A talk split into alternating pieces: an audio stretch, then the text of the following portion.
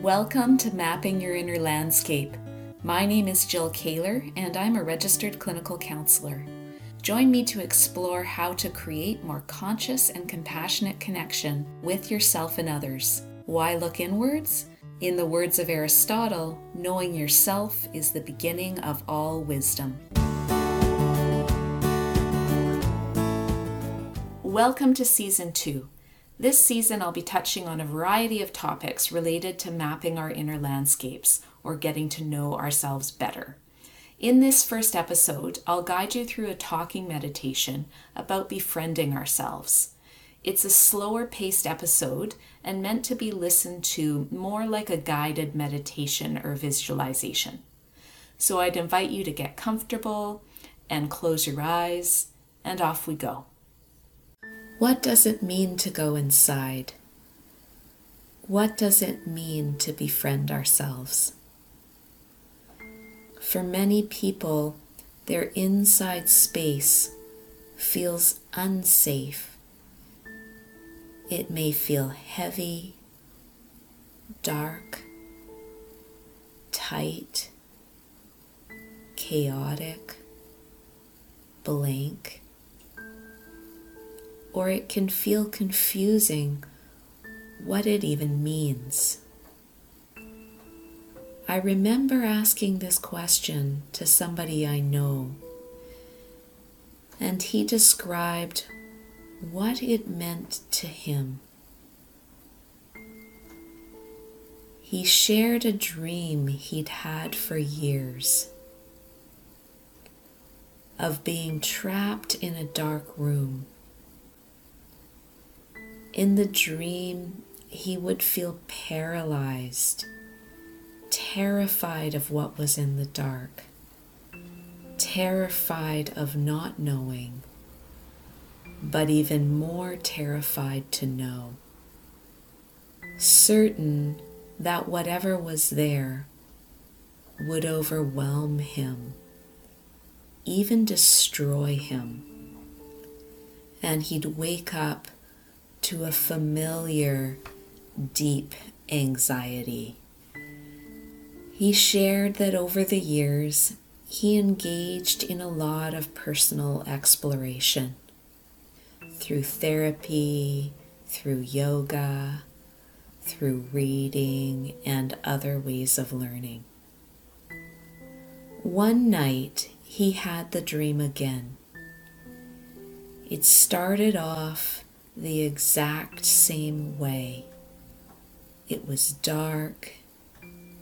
He felt paralyzed. He felt terrified.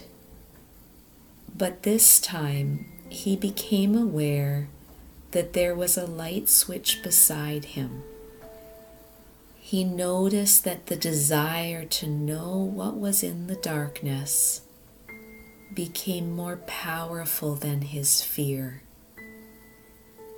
And he turned the light on. To his surprise, he saw a room. It was comfortable and welcoming and full of mostly empty boxes.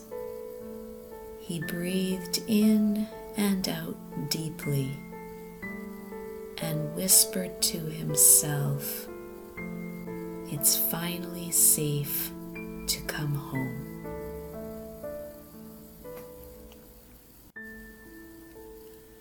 Befriending ourselves is a journey. Learning to feel safe and connected to our hearts, bodies, and minds it's a process that can't be forced. It's a process that needs to unfold at the speed of safety. Maybe just taking a moment in your own self to acknowledge those somethings that might be between you and feeling more at home in yourself. Whatever you notice, gently let it know It's okay for it to be there as it is for now. The boxes and the darkness have been necessary. There was a time when it was the only way to cope, the only way to stay safe. And even if it doesn't make sense or is hard to believe, there was a wisdom to this. This wisdom will also let you know when it feels you are ready to explore what's in the boxes. That you are now in a place in your life where you can handle it at the speed of safety. So you too can go inside, turn on the light, and experience the joy and ease of coming home to yourself. In the words of Jean Gendlin, every bad feeling is potential energy towards a more right way of being if you give it space to move towards its rightness. These bad feelings, the anxiety, the depression, the nightmares, while deeply uncomfortable and even terrifying at times, are also the keys to our liberation. The impossible to ignore signals from our wise body that something is wanting our attention, that something is ready for our attention. An invitation to take one gentle step closer to ourselves. I'm so glad you joined me today. Until the next time, be well.